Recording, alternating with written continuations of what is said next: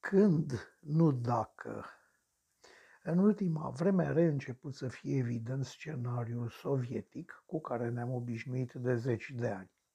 Duminică, președintele Putin a acuzat Ucraina de acțiuni provocatoare și periculoase în regiunea Donbass, din răsăritul prorus și secesionist.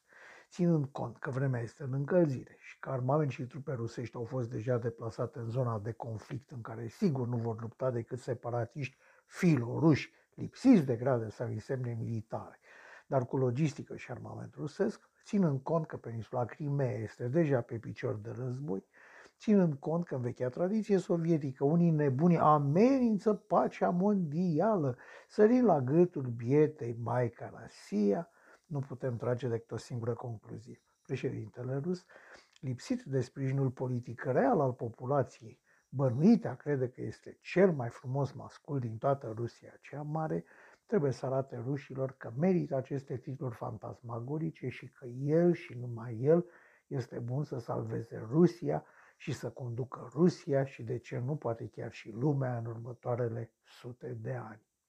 Așa că, în lipsa altor realizări, președintele Putin se pregătește să alimenteze orgoliul supușilor prin victoria zdrobitoare care se prefigurează asupra fraților slavi ucrainieni pentru simplu fapt că îi are la îndemână. Așadar, nu se pune problema dacă va fi război, ci când va fi război.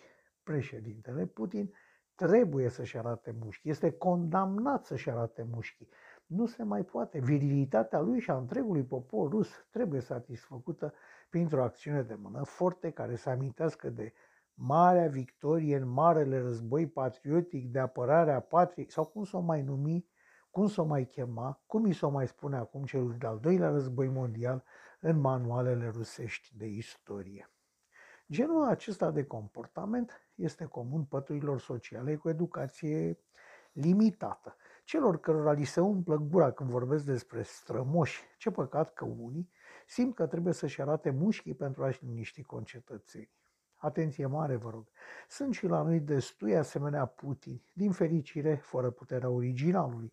În concluzie, problema nu este dacă va izbucni un război necesar președintelui, ci când fi va Rusia salvată de perfida amenințare ce o amenință din partea nu se știe cui. Vom afla de la Sputnik ce și cum. Așa simte un om de pe stradă.